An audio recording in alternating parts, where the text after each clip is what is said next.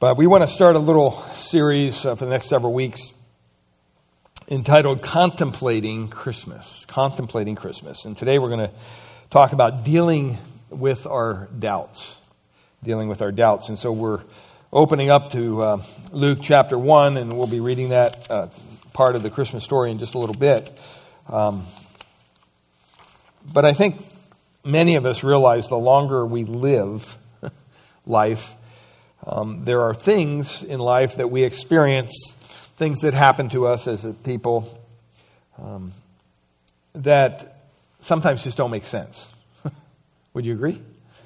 The longer you're around, the more you just can't seem to wrap your mind around some of the things that you see going on, especially in society we live in today. It's just hard to understand some of the things that happen to people, maybe that happen to yourself.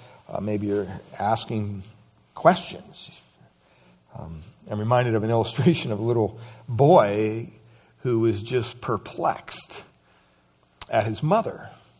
He was young enough to sit on her lap, but he noticed that after several weeks, her stomach was getting bigger and bigger and bigger. Pretty soon there was no room for this little guy to sit on his mother's lap anymore. So one day he just was beside himself and he just blurted it out. "Mom, why is your belly so big?" And so she thought for a moment. She had to explain to him that, well, she was going to have a baby. And she said, "You know, your new little sister is in there." He just looked at her, kind of startled. Kind of freaked him out, and so she calmed him down a little bit, and she thought, well, I'll make him feel a little bit better. And she said, "This might make you feel a little bit better, but once you were in there too." And he just stopped and ran off to his room, just blown away by this information. Didn't know what to do with it. And that night, when he was being tucked into bed by his father, was the normal procedure, he looked at his dad and he goes, "Dad," very serious, he goes, "I have two questions for you about Mom. Two questions. Number one, why does she keep on eating little children? And number two, how did I escape?" Now, we laugh at that, right? But it doesn't matter what age we are, maybe. It doesn't matter what we've experienced in life. Sometimes we just can't seem to get our mind wrapped around the information we're receiving. We don't understand why maybe things happen in a certain way, or why we feel a certain way, or why we see things happening to us personally or to our family. And there are problems with that at times. I mean, even when it comes to something as familiar to us as the Christmas story. There are things in this story that we look at as it unfolds, and some people, frankly, just can't believe it. They just can't wrap their mind around it. It's difficult. And as Christians, we're very familiar with it. But I think the things that make the Christmas story so special are also the same things that can make it very suspect. Very suspect. Sometimes when we read the Christmas story, and if you've been a Christian for any amount of time, we just haphazardly read through it. We just assume it. We just believe it. And we go on and we don't even think about it. But when you really look at this story that we're about to read, part of it anyway, objectively, much of it feels more like fantasy island than factual information. You can have that feeling. And so I want to contemplate as we go through this story. I mean, just think about it. You have an angel that appears out of nowhere and starts talking. You have a supernatural star. You have a pregnant virgin. Okay. You have a prophetic dream. You have a divine baby. And then you have these lowly shepherds who are like at the bottom of the rail, and all of a sudden they become these heroic missionaries. You have this group of pagan astrologers who leave everything. They leave their homes, they leave their families, they quit their jobs. They walk months to find people that they've never met, to a place they've never been to worship a baby they will never see again. It's just a weird story. And when you put all the pieces of the Christmas story together, it really does, logically, in our minds, feel like a fantasy if you look at it objectively. I mean, this is my probably 30-some year of preaching Christmas, 22 years here in this church. So this season is tough sometimes. It's like, okay, what are you going to say different? I mean, you've been here 22 years preaching on the Christmas story every year. I mean, there's only so many characters you can cover. There's only so many slants you can take. And we just assume that we know all the stuff about the Christmas story. And we don't look at it as objectively as some might. There are people in the world today who love the Christmas story. They love Christmas. They love everything about it. But you know what? They do not believe it. Literally. They love it, but they don't believe it. So here's the question I want to pose for us this morning. I want to ponder this. Is a person required to believe all the miracles of Christmas in order to follow the Messiah that celebrates Christmas?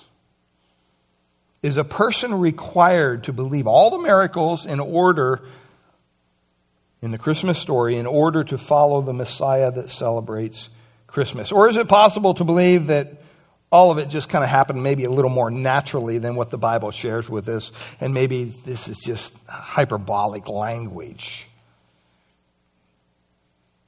Is it okay to believe that maybe there were some other things that happened fundamentally and still believe in the Messiah? Well, I want to remind you, the third president of the United States, Thomas Jefferson, he had some problems believing the accuracy of the Bible. As a matter of fact, you can go on Amazon and buy his Bible. I wouldn't recommend it. It's only 84 pages. He had difficulties, especially with the Christmas account, reconciling what he would say are the fundamental principles of science and the supernatural miracles of Scripture. He had difficulties reconciling them in his mind. And so what he did when he was president, he took his Bible and he took something very sharp and he cut out every miracle. Just cut it out of the page. Cut out every mystery of Scripture that he didn't think was necessary or he didn't believe was possible. And when he got it all done, it was about 84 pages. The Jefferson Bible. Cut down to what he believed to be the Word of God. Now, we would all say, that's ridiculous. You can't do that. And I would agree, right? But what that does is this. See, if you can't edit the Bible, if you can't cut it down, if you can't reduce it, or you can't add to it, and make up your own version, then there's only really one alternative, is there not? Either you have to accept it as holy and entirely inspired, the Word of God, or you have to reject it entirely. You're not entitled to cut and paste with the Word of God. There's no in between, because to try to find that in between, you end up like Thomas Jefferson. And we don't want to do that. People treat the Bible as a buffet. They take the things that they like and they reject the things that maybe doesn't feel too good to them, the things that they don't want. See, God says either it's totally inspired or it's just plain fantasy. You can't have it either way. Can't have it both ways. You got to pick one or the other.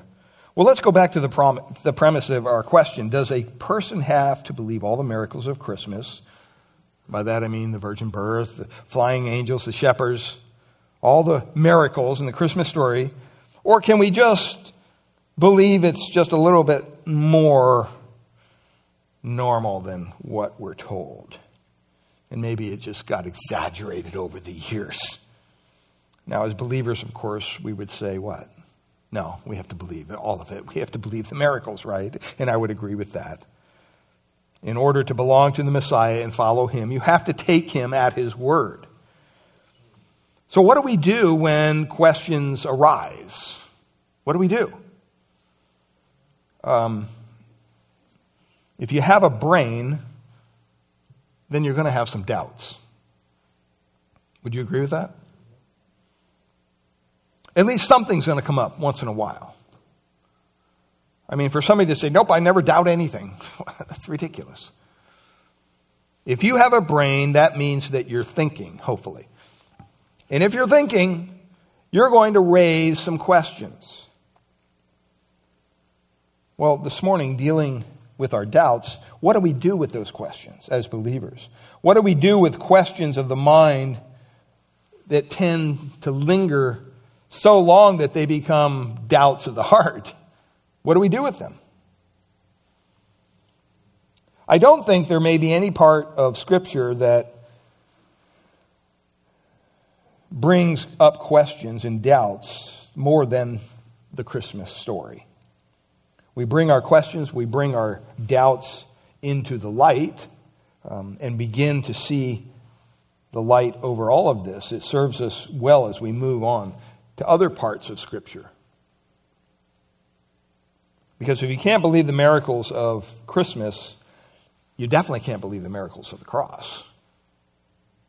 Both of those come from the same God.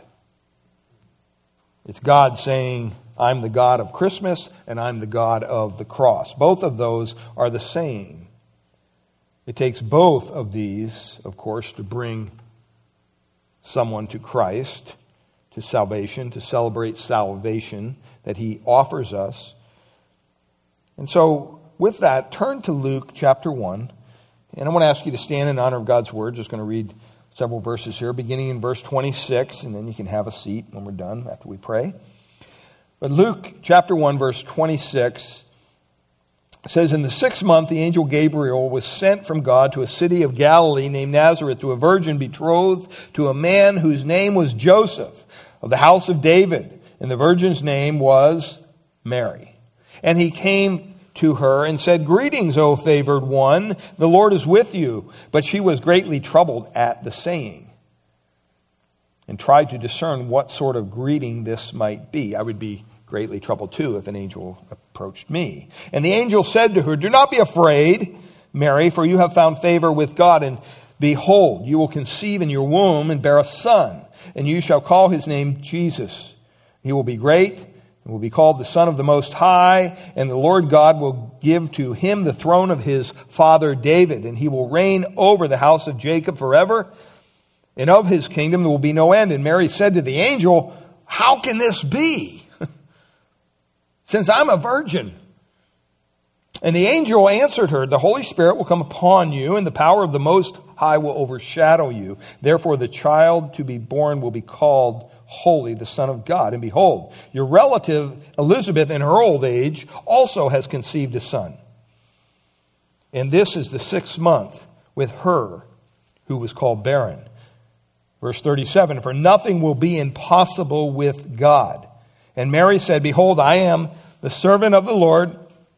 Let it be to me according to your word. And the angel departed from her. Father, we ask you to bless our time together in your word. Pray that you'd bless the words of the written page to our hearts and our minds. We ask this in Jesus' precious name. Amen. You may have a seat. See, when it comes to doubts, beloved, God does not expect us to check our brain at the door. The brain that he gave us. He doesn't expect us just to check our brains at the door. But what are we to do when questions arise? What are we to do when doubts come up? When we start seeing miraculous things? When we start looking into the mysterious mysteries of God? When we begin to see things that we cannot explain, nor do we fully understand? What do we do with those? I mean, do you just glaze over them, gloss over them, bury them? Well, I want to share 3 thoughts with you this morning. What do we do with the mysterious and the miraculous of the Christmas story? And then even as it branches out to other parts of the rest of Scripture. Three thoughts, first of all, when it comes to the mysterious and the miraculous in Scripture. First of all, number one, believing is essential. Believing is essential. See, Christianity presupposes miracles. Therefore, as a Christian, God requires and, by the way, mandates that we believe in miracles. It's not an option. Christianity presupposes miracles. Therefore, as a Christian, it's mandatory that we believe in miracles. Would you agree with me when I say that God, being God, has reserved the right to do what he wants, whenever he wants? He's sovereign, right? God doesn't stop and ask us for permission. He doesn't need to. He doesn't wait for our approval. Nor does he limit his doings or his miracles or his goings and his thinking to appease us. He doesn't limit himself to our level of understanding, in other words. God doesn't come down to earth and say, okay, well, you know, I know you're not going to understand this, so I can't do it that way. I got to figure out a different way. I'm here to help you figure out who I am. And I'm going to check with you before I do anything to make sure that you understand it first. That's not the God we serve. He doesn't give us all the information, does he? God reserves the right to do what he wants, when he wants, and to say the things he wants, even when we don't understand it. Even when we can't comprehend it or even endorse it, even more importantly. Do you realize that God does things that you'll never endorse? I mean, have you ever looked at some of the things God does and said, man, if I was God, I'd never do it that way. I can think of a million things. See, God reserves the right to do things that we don't understand, comprehend, or endorse. That's the nature of being God. And yet, though you don't understand everything, he does understand everything, and everything he says, he does require you to believe it, even though you don't understand it. Even though you don't fully comprehend and understand what God may be doing, God requires as a mandate that you wholeheartedly believe it. And we see this in the Christmas story. Are you saying that every person has to be a miracle believer in order to be a Christ follower? Let me think. Yes. Yes. You can't be a follower of Christ if you don't believe in the miraculous. It's impossible. Every person has to be a miracle believer in order to be a follower of Christ. And some people say, well, you know, I'm just more logical, I'm more rational, I'm more intellectual kind of person. We've all heard the phrase, they're just too, smart for their own good, right? We hear that a lot. And they're just so smart they can't believe. It's as if the intellect given to them by God is a curse rather than a blessing. Like, poor guy, he's just so smart, he'll never become a Christian. See, I don't believe that. I don't believe that's true. Here's the good news. If you're one of those people who say, you know what, the miraculous, the supernatural, the mysterious, all those things, I really struggle in my heart and in my mind to believe that because I'm logical, because I'm intellectual, I'm rational. I have some really, really good news for you. Write this down because we don't have to because it's in your outline. Your believing capacity is not limited by your thinking ability. Your believing capacity is not limited by your thinking ability, thereby not reducing your personal responsibility. In other words, God has made you, and He has made me, and He has made every person in the world in a way that our heart can believe in things that are amazing. That our hearts can believe far more than our mind could ever even understand or comprehend. That's how God created us. God has given you the capability, every single one of us, to believe far more than we can ever understand. I mean, if you start thinking of things you don't fully understand. I mean, the list could go on and on, depending on who you are, right? The other day I was swapping out some outlets in the living room. I had a painter come in and paint some, so I was replacing some outlets. And my wife was in the kitchen, and you know, you're supposed to go out and turn the breaker off, right? Well, you know, I've been doing this for years, so I know how to do this. And I made it through like two or three of them. And I thought, okay, one of these is going to zap me. I just know it's going to happen, right? Which it did. I heard my wife, "Are you okay in there?" You know, she probably heard me go, "Whoa." But you know what? I don't fully understand electricity. I mean, I understand enough to be dangerous, okay? But I don't fully understand electricity, how it works. It's beyond my capability of understanding. But you know what? I'm not going to sit in the dark until I understand it. That wouldn't make any sense. I mean, it doesn't matter how large the universe is, or how small, even down to the smallest little atom. There are mysteries, there are miracles that we do not understand. Yet we fully believe. You know why? Because God has given every single person the capacity to believe far beyond their mental capacity of understanding. And because of that, because every person can believe with their heart that which they don't understand with their mind, guess what? God holds us accountable, spiritually speaking. And because of this capacity, by the grace of God, I mean, aren't you glad that you can believe more than your mind can understand? I mean, if that were not true, you'd probably never drive over a bridge. Think about it. You look at a bridge, you look at a Golden Gate Bridge, it's like, wow, is that just going to stand up there by itself? And then you put all the cars on it on top of that. It's like, wow. And these cables holding it together. I don't completely understand how that works. But I don't even think about driving over the Golden Gate Bridge.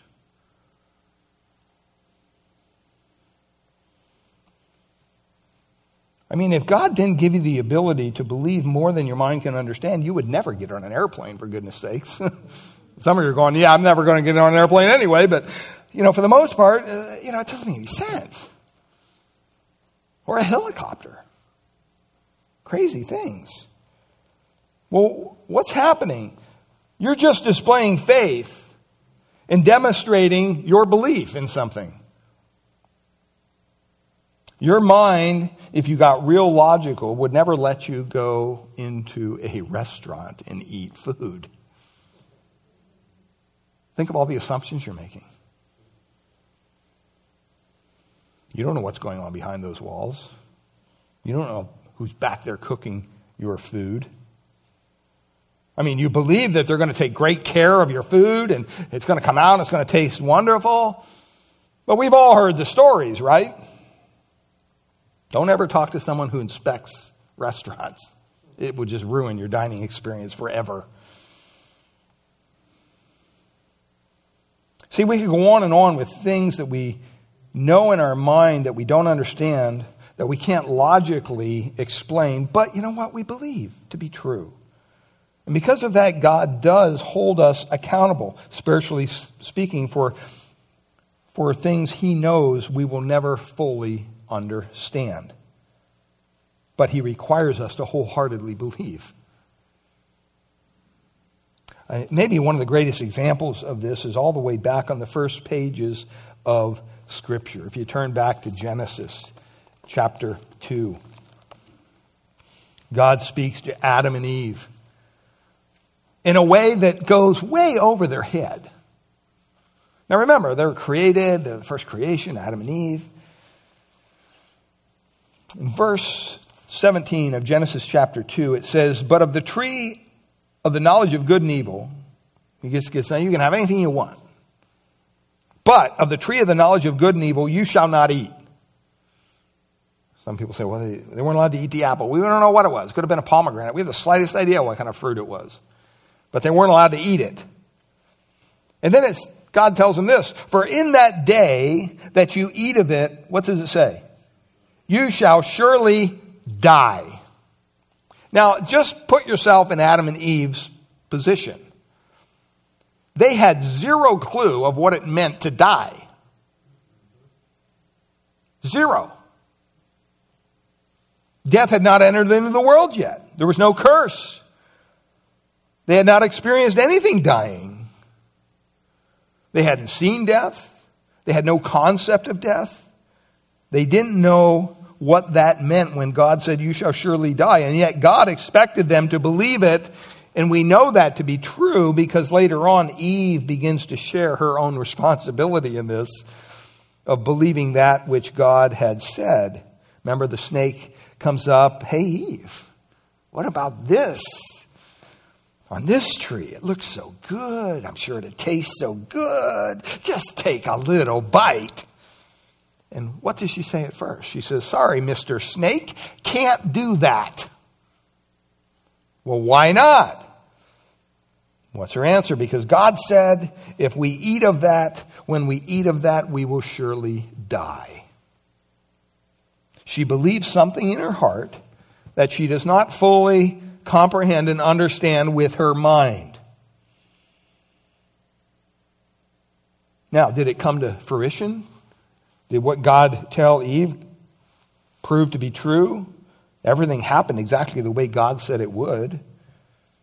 God said, if you eat, you will die. And even though they didn't understand it, he held them accountable for it because he gave them a heart that can believe that which the mind cannot understand.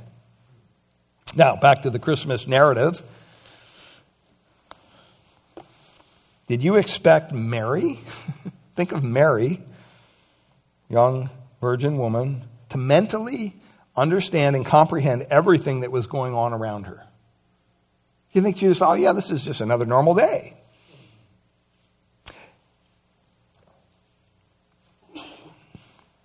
Did God expect her to understand where the angel came from or how the angel spoke to her?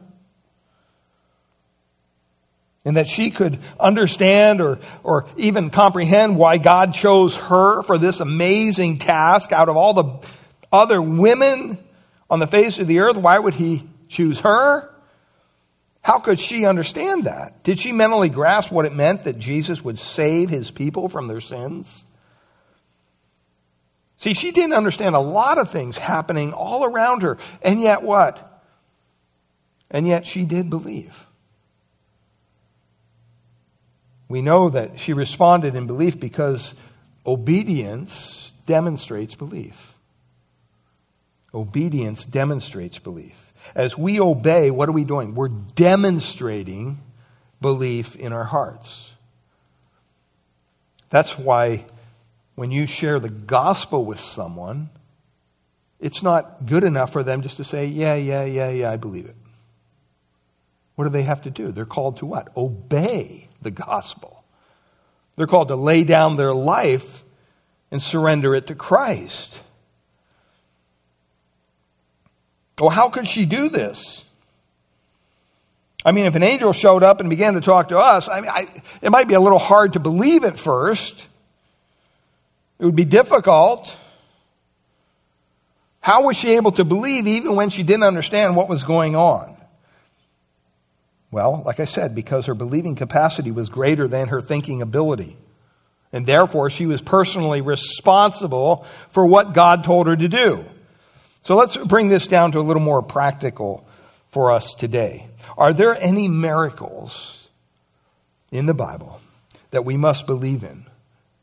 In other words, mandated miracles that you have to believe in to be someone who follows Christ, to be a Christian, to be someone who trusts in Christ for your salvation? Are there any miracles that you have to believe in? Well, there's more than these, but we're just going to cover these three. And these are non-negotiables, by the way. And the first one is believing the miracle of creation. Believing the miracle of creation. You say, well, isn't that non-essential? No, that's a non-negotiable. Hebrews 11, verse 3 says, by faith we understand that the universe was created by the word of God, so that what is seen was made out of things so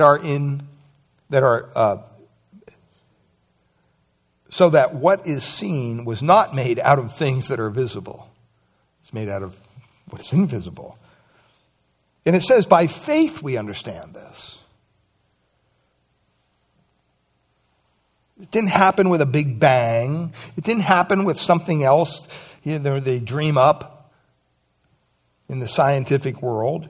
This is the word of God. The Bible says that God spoke it and it happened.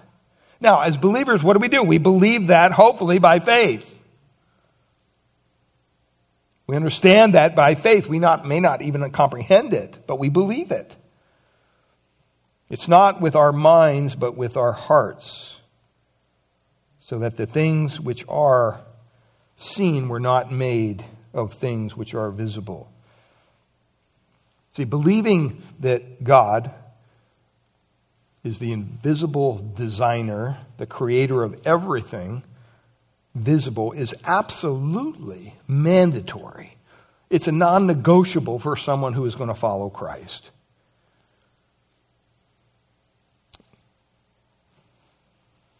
If you can believe the very first verse of the Bible, the rest of it's a piece of cake. In the beginning, what? God created the heavens and the earth. You don't need to know Hebrew. You don't need to do a word study. It's very simple. The Bible doesn't explain God.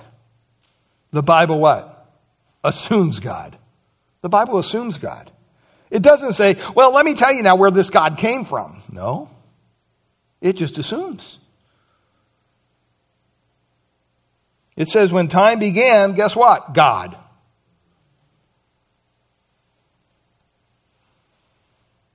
Why? Because he created time. He created everything. When the world all came into being, it was because God was there and he did it. Period. So if you have trouble with the first verse of the Bible, you're definitely going to have a lot of trouble with the rest of the Bible. If you have trouble with creation, you're going to have trouble with the cross. Because the very same God who in Genesis 1:1 created the world is the very same God in John 3:16 who loved the world. So if you can't believe the first verse, then you're never going to believe that special verse of the gospel in John 3:16. Those two absolutely go together. And so God says, you are going to have to believe this with your heart, right? Even though you can't fully grasp it with your mind. I mean, can you imagine creating something out of nothing? I mean, you always need something to start with, right? I mean, some of you are pretty creative and you've done some pretty neat things, handiwork and all, but you start with something. And there's that joke of the atheist club that they were just having a hard time understanding creation, and so they were poking fun at God.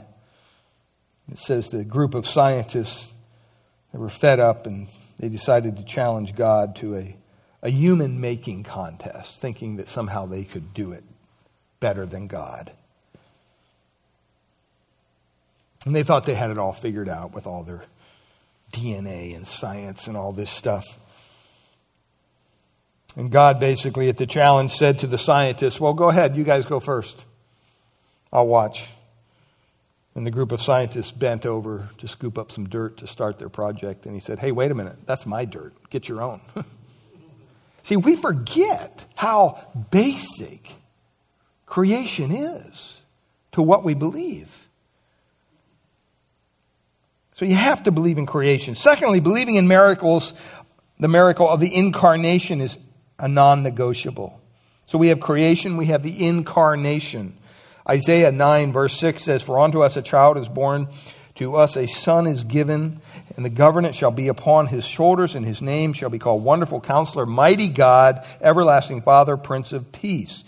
Luke 2:11 says, "For unto you is born this day in the city of David a Savior who is Christ the Lord." This is God incarnate. That word, a Latin phrase, means God what? In the flesh. God incarnate. I mean, think about it. Have you ever had, well, here we have carne asada a lot of times, right? But remember the chili they had? Chili what? Con carne. Well, carne is what? Carne is meat. What does incarnation mean? It means God with meat on, God with flesh on. It's kind of a redneck way of teaching the incarnation, but hopefully you'll remember that. God in the flesh, God with meat on the bones. That's what the incarnation literally means. And every person who is going to follow Christ, who is going to submit themselves to the gospel and trust that God did through Jesus for them what they could not do for themselves, that in Christ, He lived a perfect life on our behalf.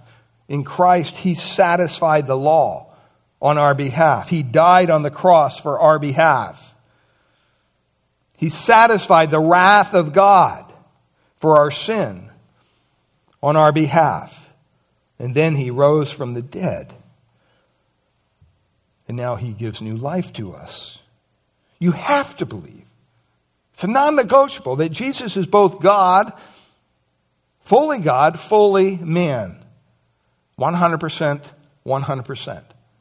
Doesn't make sense. Mathematically, I understand that. But it's so important. And usually around Christmas time, somewhere we have a message on this because it is so important. Because people in the world say it doesn't matter. It doesn't matter whether you believe Jesus is God or not. You know, you don't want to get into the theology of Him being fully man and fully God. It does matter. It matters to the nth degree. Without that truth, guess what? There is no gospel. There is no good news. Christ had to be fully God and fully man for this reason. That human beings, all of us, are what? We're imperfect. The Bible says what? We've all sinned, right? We've all fallen short of God's glory. The Bible says that there is none perfect, none righteous, no, not one. And so for Jesus to live a flawless, sinless life, He had to be God. There's no way a human, just a human, could do it. Unless you're God, you can never be perfect. You can never, ever be sinless. But on the other hand, for Jesus to die, because God can't die the last time I checked, guess what? He had to become human. He had to take on a body. He had to be fully human so that He could die. See, as God, He could be our Savior, living a perfect, flawless life. As a human, He could be our substitute. And you need both. You can't have one without the other. You don't have the gospel. If you try to take one of those away, you have major problems. If Jesus is only man, He could die, but He couldn't die in our place. And if He's only God, well, then God cannot die, and He can't be our substitute. Those two are absolutely imperative.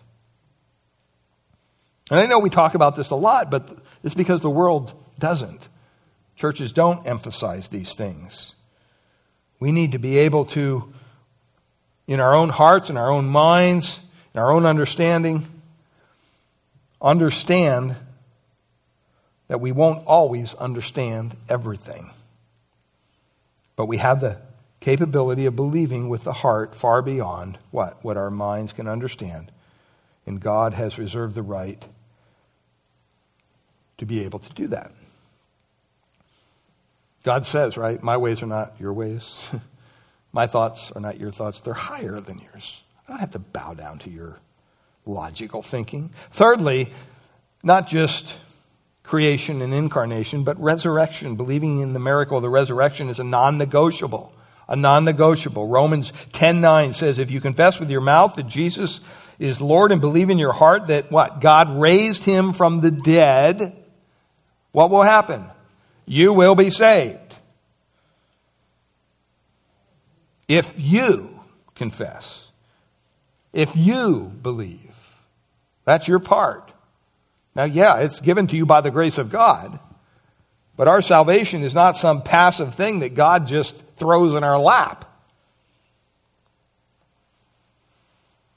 So if there's no faith in the resurrection, then guess what? There's no hope of salvation. I was thinking of this past week. Do you realize that when we get to heaven, there's nobody that's going to get to heaven when they get there and they see Jesus? And Jesus is standing there in all his glory. They're not going to go, whoa, dude, you're alive. I thought you bit the bullet, man. I thought that the cross was it. No. Every soul that enters heaven will know that he is alive. No one will be stunned to see Jesus in heaven. It's required to believe that God raised him from the dead. That's what Paul says in 1 Corinthians 15. Now, if Christ is proclaimed as raised, verse 12, from the dead, how can some of you say that there is no resurrection of the dead? But if there's no resurrection of the dead, then not even Christ is raised, Paul says. And if Christ has not been raised, then our preaching is in vain. And guess what? Your faith is in vain. We are even found to be misrepresenting God because we testified about God that he raised Christ, whom he did not raise, if it is true that the dead are not raised. For if the dead are not raised, not even Christ has been raised. And if Christ has not been raised, your faith, he says, is futile. It's worthless. And you are still in your sins. Then those also who have fallen asleep in Christ have perished. There's no hope for them. If in Christ we have hope in this life only, we are of all people most to be pitied. See, none of us can mentally understand the fine details exactly how this resurrection thing happened. I saw an article one time in a magazine. It said 25% of Christians do not believe in the resurrection. Lie, false news, 100% false. Why? Because to be a Christian, in order to become a Christian, in order to be a follower of Christ and trust the gospel to be saved, you have to believe in the resurrection. Now, I could see if it said 25% of what? Professed Christians. That would make sense. There's a lot of people that profess Christ that truly are not saved. If you don't believe in the resurrection, you're not a Christian. You can't be, period. So when it comes to these mysterious, miraculous things in Scripture, first of all, believing is essential. Secondly, doubting is normal. Doubting is normal. Look back at Luke verse 34. And Mary said to the angel, Luke 1:34, what'd she say when all this went down? She said, how will this be? I'm going to have a what? No, you don't understand. I'm still a virgin, she says. See, some people say, They struggle in their faith. And they truly do. They really struggle in their faith. Some people ask me, if I was a true believer, would I ever doubt? Because I have lots of doubts. Well, did Mary doubt? Who doubted the virgin birth? The very first thing, the virgin. She was told this information. She said, wait a minute, how can this be? That's doubt. The one God chose out of everyone, she's like, hey, wait a minute, this can't be true. There's no way.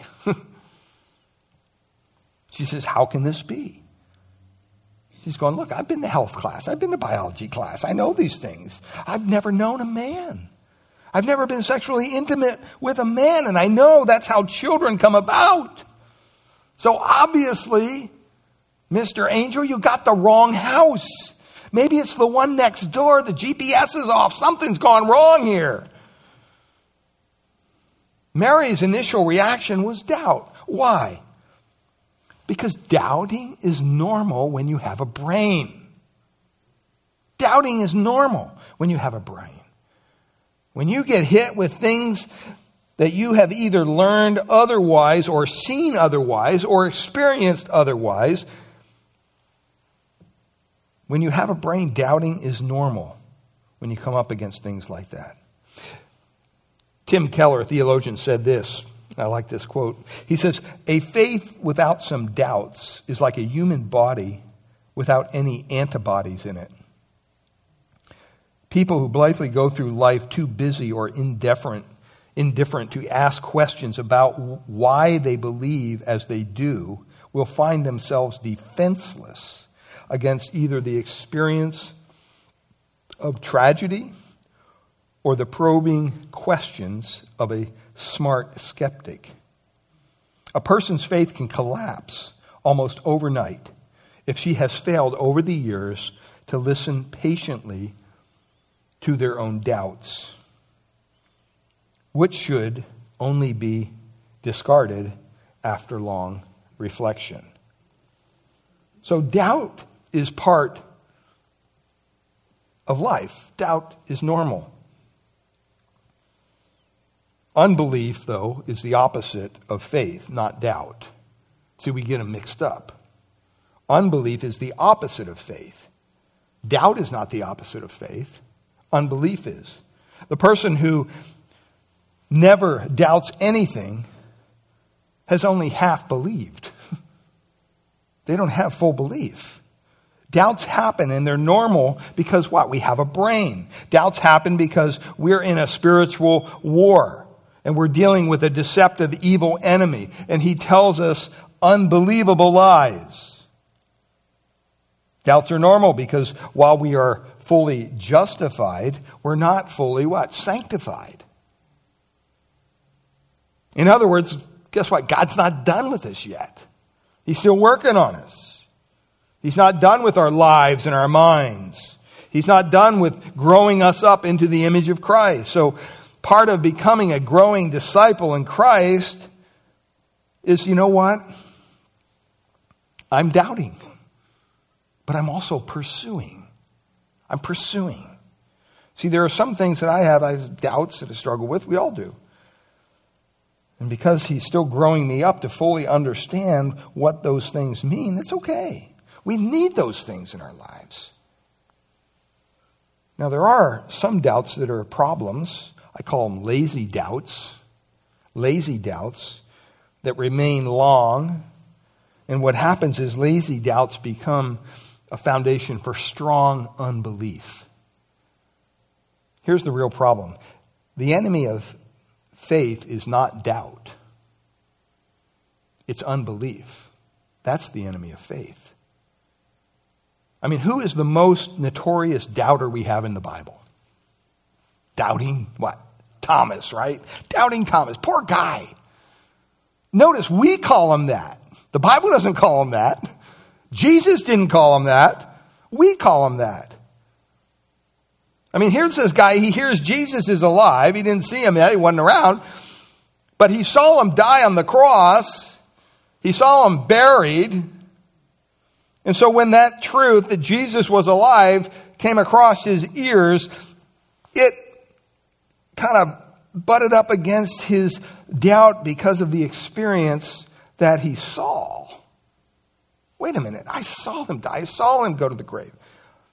He's dead, not alive. And he says, I'm not going to be able to believe that until what? Till I see it and touch it.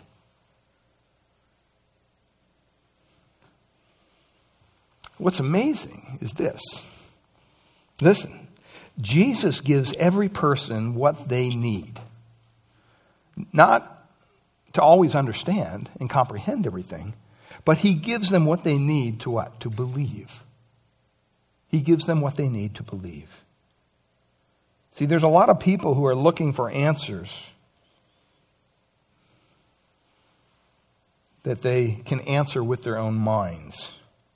God is not going to give you something that you can understand.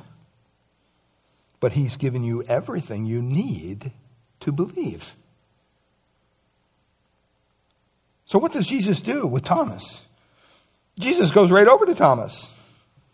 Hey, feel this. Check this out. I mean, Thomas is probably, whoa, enough information, man. Okay, I get it.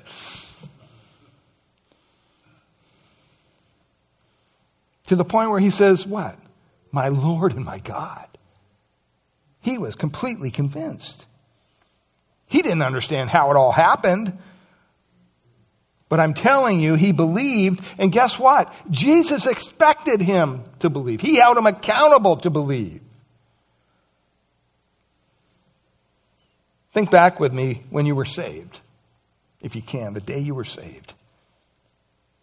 Maybe you're in a room like this where somebody was preaching a message. Who knows? But I've heard this story many times from people when they're telling their testimony. Yeah, I was sitting in church. What was he preaching? I don't have a clue. I don't even know what the guy was saying. I have no idea. But you know what? All I know is that God grabbed a hold of me, and it was kind of like just a mind-blowing experience. And I knew that he was speaking to me in that moment. And I knew that I was lost, and that if I died in that moment, I would be in hell forever. I don't know how I knew it, but I just knew it. I was convinced. But in that moment, I believed that what? Christ was and could be my Savior.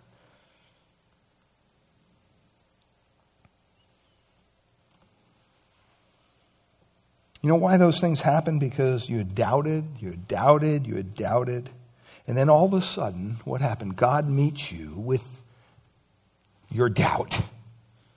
And he meets you with exactly what you need to believe. Because your capacity to believe is not limited to your ability to understand. Many times those who believe in just what they see and what they feel, what they can touch, what do they end up? They end up disqualifying themselves. Because there's no transformation. There's no faith needed. That's why you see so many people even in the charismatic movement who are so much into the touchy and feely and all that and the miraculous, and they see all this stuff, they need all that. It's like they got to get their fix every week. But you hear a lot of them falling by the wayside. So you know, so long you can keep that stuff up. See, he requires us to get and go after all that we can understand. But always remember, believing is going to always be past us, beyond us. It's going to be something that we don't understand. Doubt is necessary oftentimes to get us to that point. That's why God allows doubts in our lives. He gets us to doubting so that we start thinking about things, and then we start what? We start pursuing. We start pursuing truth. Doubt says, you know what? I don't understand all this, so I need to do my homework. I'm going to go find some of these things out. Unbelief just says, well, that's not true. No research. Yeah, I talk to a lot of people who don't believe the Bible. They never read the Bible. Never read it. Doubt pursues. I'm going to check this out. What does unbelief do? Unbelief just tosses it out. I'm never going to believe that. Doubt has a person that is still open-minded. Unbelief, unfortunately, grips a person's heart that is closed-minded. They're done. They have the answer they want, and they don't want to hear anything else. See, doubt forces us to go after the questions that we still have. There's one thing, before we move on, I want you to understand the lingering doubt. That does not drive you to answers, the lazy doubt I call it. It just hangs around. That lazy doubt leads to strong unbelief. Lingering doubt lends itself to strong unbelief. What's the real difference? In practical terms? Well, we just got done with Thanksgiving dinner. Read a little story of a mom who never cooked Thanksgiving dinner for her family. They always went out to eat, or they went to a relative's home. She wasn't known as a great cook, but family, for a variety of reasons, couldn't get together. So she thought, well, for the first time, she's going to have a hand at cooking Thanksgiving dinner. And it was just her immediate family. And so she wasn't known for her culinary skills at all, but she wanted to do this for her family. And so after the food was cooked on Thanksgiving Day, she had everybody gather around the table in the dining room, and they're all sitting there.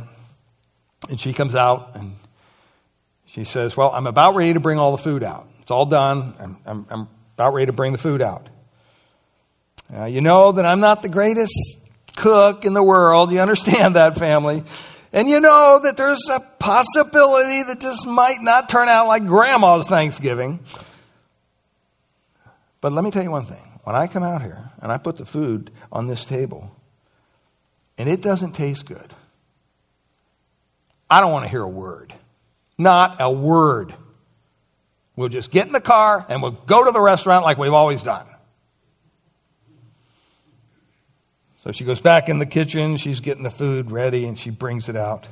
She brings the turkey out first. And when she comes out,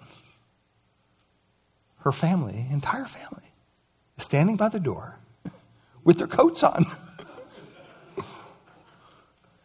They're ready to go. That's unbelief. That's not doubt. That's unbelief. See, that is unbelief. And there are people who come to the Christmas story. They come to the gospel. They come to the Bible. They come to the nature and characteristics and attributes of God. And they say, well, that can't be true because I can't understand it. And I can't rationalize my way through it. And I can't put it in my little test tube in the laboratory. And it goes beyond what I understand. So I'm not going to accept it. That's unbelief. When we're no longer pursuing that lingering doubt, that's the time that it turns into strong unbelief. But here's the good news. It's always good news. The good news is this: that which was once strongly doubted, can also, by the grace of God, become that which is strongly believed. It's happened to every one of us who's a believer here today. You see it in the life of the Apostle Paul. He was adamantly opposed to Christianity and to Christ, to the degree that he was out murdering Christians. That's pretty radical. And then God did something amazing in his life. And that which he strongly doubted became what? That which he strongly believed. He says this in 2 Corinthians chapter 4, verse 8. We are afflicted in every way, but not crushed, perplexed, but not driven to despair, persecuted, but not forsaken, struck down, but not destroyed. I love what another translation says. It says, we are often troubled, but not crushed, sometimes in doubt, but never in despair. There are many enemies, but we are never without a friend. And though badly hurt at times, we are not destroyed. See, no truth is so strongly believed than that which you once doubted.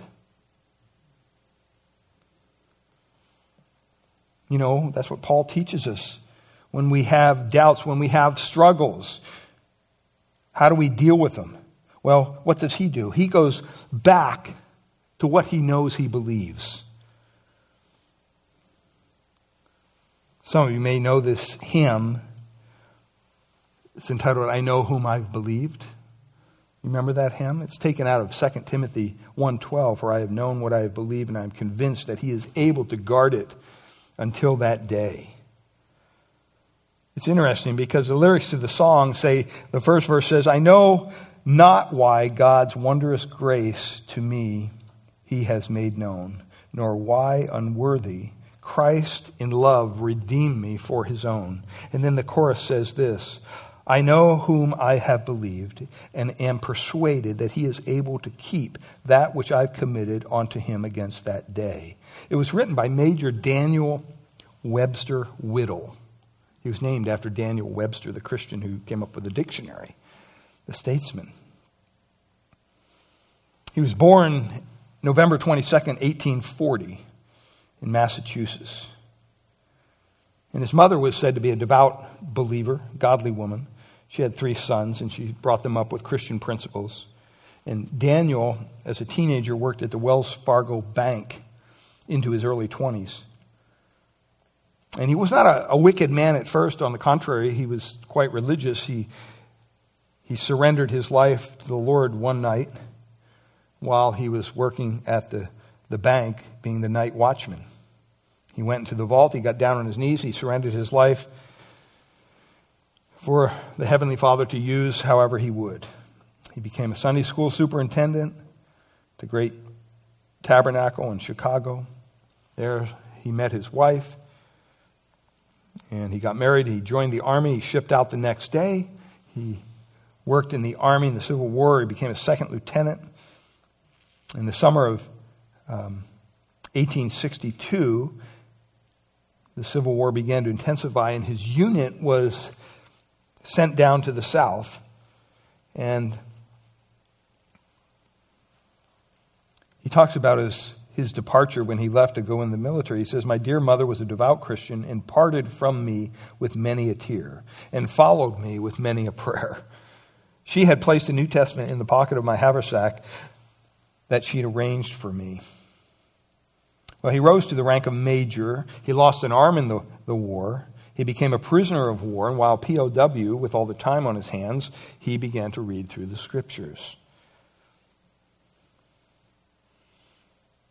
And in the POW camp, there was a nurse who was caring for a young boy who was dying. And they looked at Major Whittle, and they thought, well, this guy must be a Christian. And so the nurse went and begged this man to come and to maybe hold this dying boy's hand and maybe pray for him during his time of need. And the nurse told Major Whittle that or Major Whittle told the nurse, "Look, I'm a wicked man. I can't do that. I can't pray for somebody else." And he said, "I'm too wicked for that. I have too many sins in my life." And the nurse kind of convinced him, and so he ended up going into this young man's room and held his hand. And here's what he prayed. He says, "I dropped on my knees and held the boy's hand in mine. In a few broken words, I confessed my sins and asked Christ to forgive me. I believe right there that he did forgive me. I then prayed earnestly for the boy. He became quiet and pressed my hand as I prayed and pleaded God's promises. When I arose from my knees, he was dead. A look of peace had come over his troubled face. And I cannot but believe that God, who used him to bring me to the Savior, used me to lead him to trust Christ's precious blood and find pardon. I hope to meet him in heaven." 10 years later, he joined with Dwight L. Moody in evangelism outreaches, and he wrote that hymn. He also wrote 200 other hymns, many which we know. See, he understood that Christ gives you what you need when you need to believe. Not necessarily to understand, but to believe.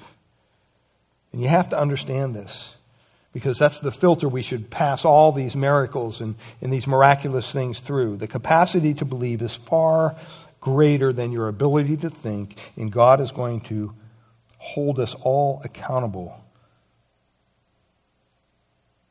because we can believe it. And the last point here, not only believing and doubting, believing is essential, doubting is normal. Quickly, surrendering is personal.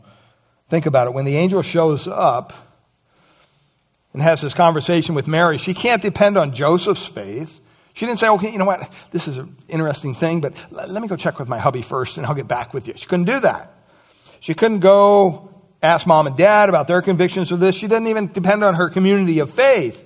The angel comes to her and says, "Mary, this is what God has. This is what God has done. What say you, Mary?" Now, her immediate reaction was doubt, right? I don't think this can be true. I don't know how it could be true. What moved Mary from doubt to belief and obedience? at least two things. One in particular was the angel included in the story that Elizabeth is pregnant. Now, this is one who's way beyond bearing years, one who wanted a child for a long time, and suddenly she was pregnant when no one ever thought she would be pregnant. It was amazing. So I'm sure that helped Mary with some information, but I think most of all, it was what the angel said in verse 37. This was what moved her from doubt to belief and obedience. For nothing will be impossible with God. When you look at why Mary doubted and why she somewhat argued about being a pregnant virgin, I mean, it kind of makes sense. She has a brain. How can this be? I haven't been with a man. I know how this works. But notice it says, how can this be since I haven't known a man? Mary had an eye problem. She had an eye problem. And when we doubt the miraculous in the mysterious workings of God, and what God has said to be true, it's because we have an eye problem. The way that we begin to open up and say, you know what? This is true. That we move from our eye problem to this book, the Bible. And we understand that, what? With God, what's impossible? Nothing. Nothing. See, Mary suddenly went from her limited potential and her limited abilities and her limited understanding to limitless potential with God. Why? Because she got her eyes off herself and on Him. And that's why she was able to say, hey, I'm the servant. Let it be. Let it be, Lord. Let it be to me. According to your word. What's she saying here? She's saying, God, you're not my servant. You're not here to serve me. I'm here to serve you. I'm your servant. I don't use you, God, to get what I want. You use me. I don't understand everything that's going on here. But Mary says, do whatever you want with me. That's amazing. See, God didn't hold her accountable to know everything and understand and comprehend everything. But she was fully accountable for what He did and believing that which was true. Psalm 77, Psalm of Asaph, verse 14, it says, you are the God who works wonders. You have made known your might among the peoples.